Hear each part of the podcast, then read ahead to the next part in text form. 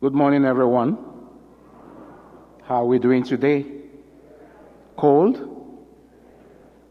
Well, you observed that we walked inside a church for us to begin Mass this morning. We dare not walk outside.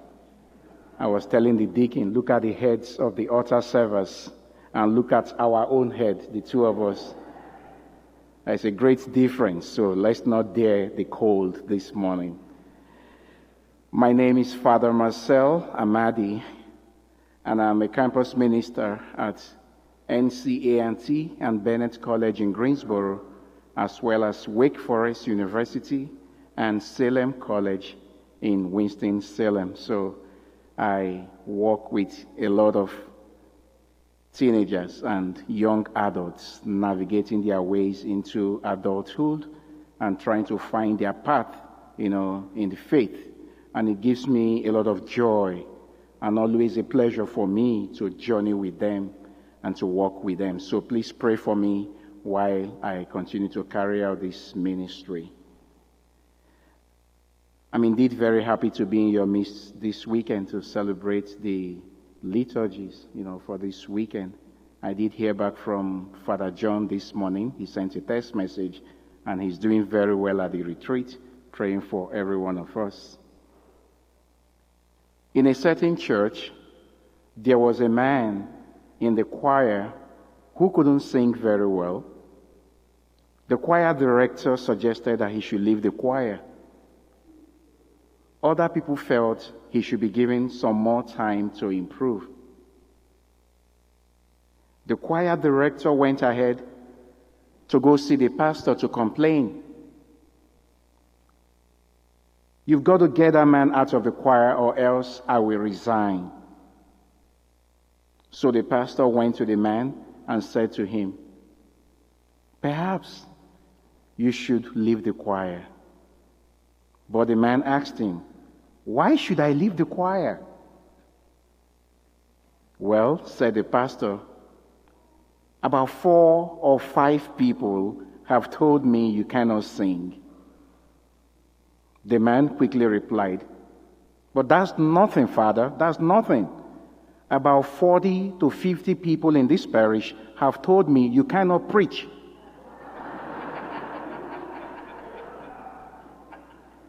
I better do a good job this morning.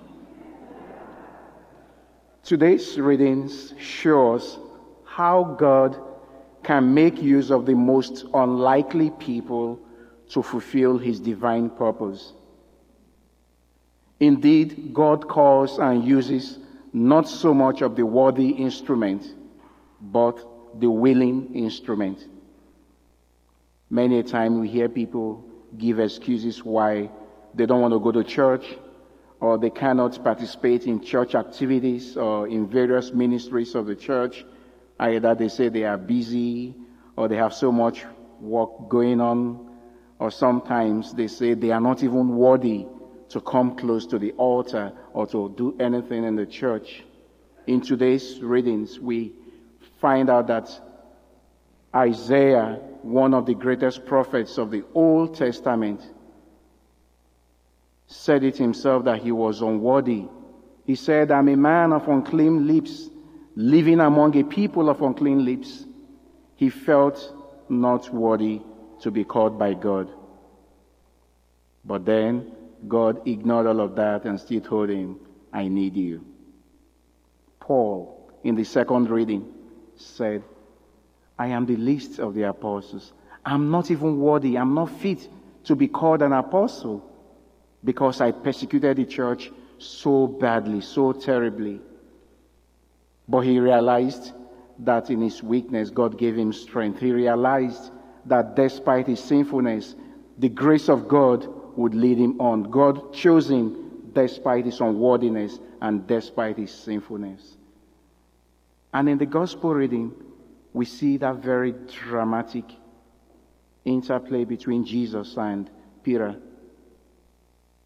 Peter allowed Jesus to get into his boat, and Jesus commanded him on what to do next for him to get a catch. Jesus said, Duc in altum, put in the net once more, let it out once more, And Peter obeyed, and there was a difference. He was so amazed and he was shocked. And he said to Christ, Depart from me, for I am a sinful man. And Christ said, Never mind. Despite your sinfulness, despite your unworthiness, I will call you. You will be my messenger. You will be my disciple. Henceforth, you shall no longer be catching fish. You shall be catching men. I will make you fisher of men. So in all of these readings, we could relate. Personally, I can relate with these readings. Thinking of when I first had the inclination of wanting to be a priest at the age of eight. When I got my first Holy Communion and I was serving and I would interact with younger people like me and I would look forward to, you know, serving at Mass, meeting the priest. And the priest who made a lot of impact on me then is an American priest belonging to the Dominican order because I belong to the Dominican parish in Lagos, Nigeria. And he had been working in Nigeria since 1961.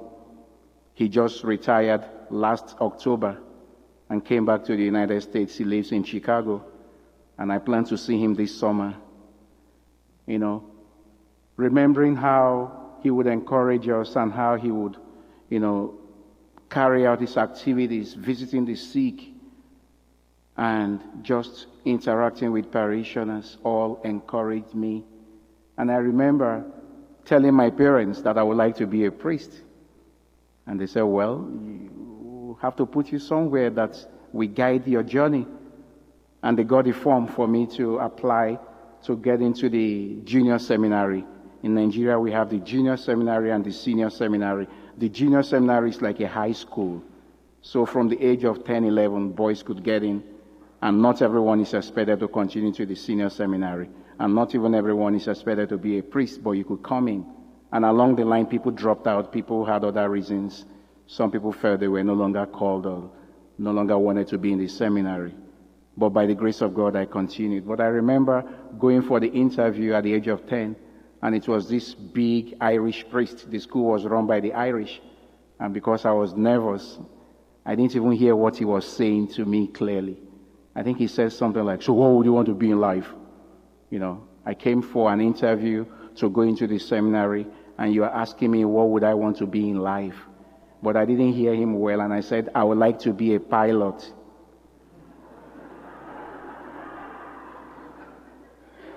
Well, as years went by, something changed, you know. Finished six years in the junior seminary, one year in the spiritual year, nine years in, this, in the senior seminary.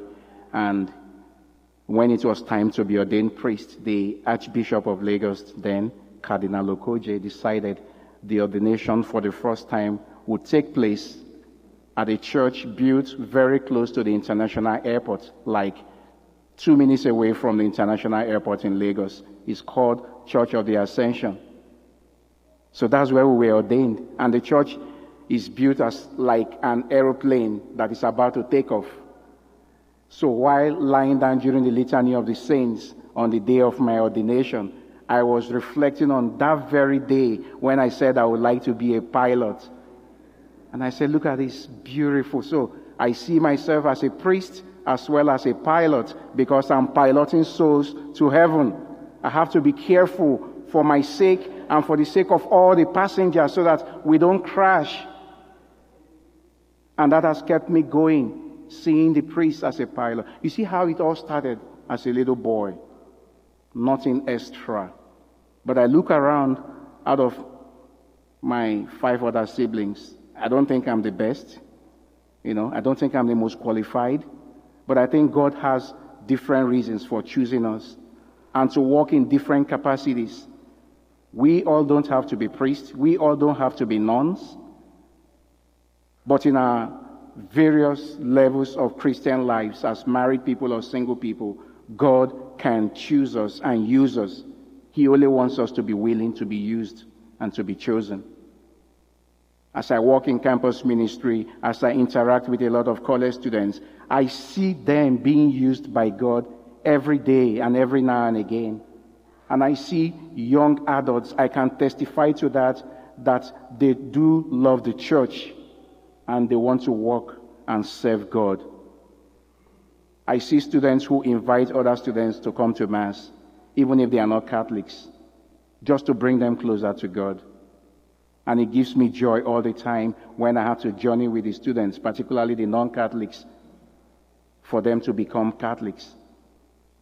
I have a very beautiful story. Last year, one of the students walked up to me on the first day of school when we had our opening mass, and he said, Father, I would like to be a Catholic. What does it take? I said, Well, we can't say it's all standing here. Why don't you see me in my office on Wednesday at 3 p.m.? And you would think the young man will forget. No, he didn't forget. He showed up at my office five minutes to three on Wednesday. And we sat down to talk. And I was asking him about his background, told him about my background, and we just exchanged pleasantries. But I asked him, but why do you want to be Catholic? Coming from a Baptist home, don't you think your parents will be mad at you? He said, no. He discussed with them already. When he was in high school, he took a religion class and he made some research and he just loved the Catholic Church. And so he decided when he gets into college, he would like to be a Catholic. And I said, but why do you want to be a Catholic in the midst of all these terrible scandals going on and all these terrible things happening in our church these days? He said, well, Father, in my research, I discovered that there could be few bad people in the church but it doesn't mean the church is bad. The Catholic Church to me is still the best church in the world. Mm. Hearing that from a 19 year old melted my heart. And then we started our journey. And every Wednesday he will show up at 3 p.m. Last December, December 16th, he was welcomed into the Catholic Church officially with the three sacraments. He got baptized, received First Holy Communion and confirmation, and he's doing well. He has never missed a Mass on campus, and he comes to see me regularly to talk about the faith. For that Mass, his mom and his other family members and friends all flew in from Dallas, Texas. His dad couldn't make it. He didn't know why until he got home. The following day, Monday, he saw that his father was sick by Wednesday of that week, his father couldn't even walk. And he felt this was getting out of hand. He called the priest or the parish in the neighborhood, introduced himself, told them he just became Catholic, and he would like for the priest or the deacon to come say a prayer for his dad. And while the deacon showed up in his house, he asked the dad, Don't you think you could be baptized? You have never been baptized. And his dad said, Okay, I would like to be baptized. There and then, this young boy became the godfather of his father just three days after he became Catholic. Two days after his dad was baptized, his dad died. When we came back to school this year, talking with him and trying to sympathize with him, he said, Father, I feel sad that my dad died, but I also feel very happy because he got baptized before he died. He became a Christian. He became a believer before he died. And so that consoles me, Father. And I'm happy he's in heaven. And I told the young man, Ryan, I said, Look, I've been teaching you about the Catholic faith. I brought you into the Catholic Church, or God used me to bring you into the Catholic Church. But right now, you have taught me more than I have ever taught you about the Catholic faith. That is how it is. We don't need to go to the seminary. We don't need to go to the, to the mon- monastery or to the convent in order to be used by God. Remember, God does not call the qualified. He qualifies the called. And every one of us here has been chosen and called by God. Let us identify those various ways, places that God could use us as his instruments And let us remember that we can always be his servants, not by our worthiness, but by our willingness. May God be praised both now and forevermore. Amen.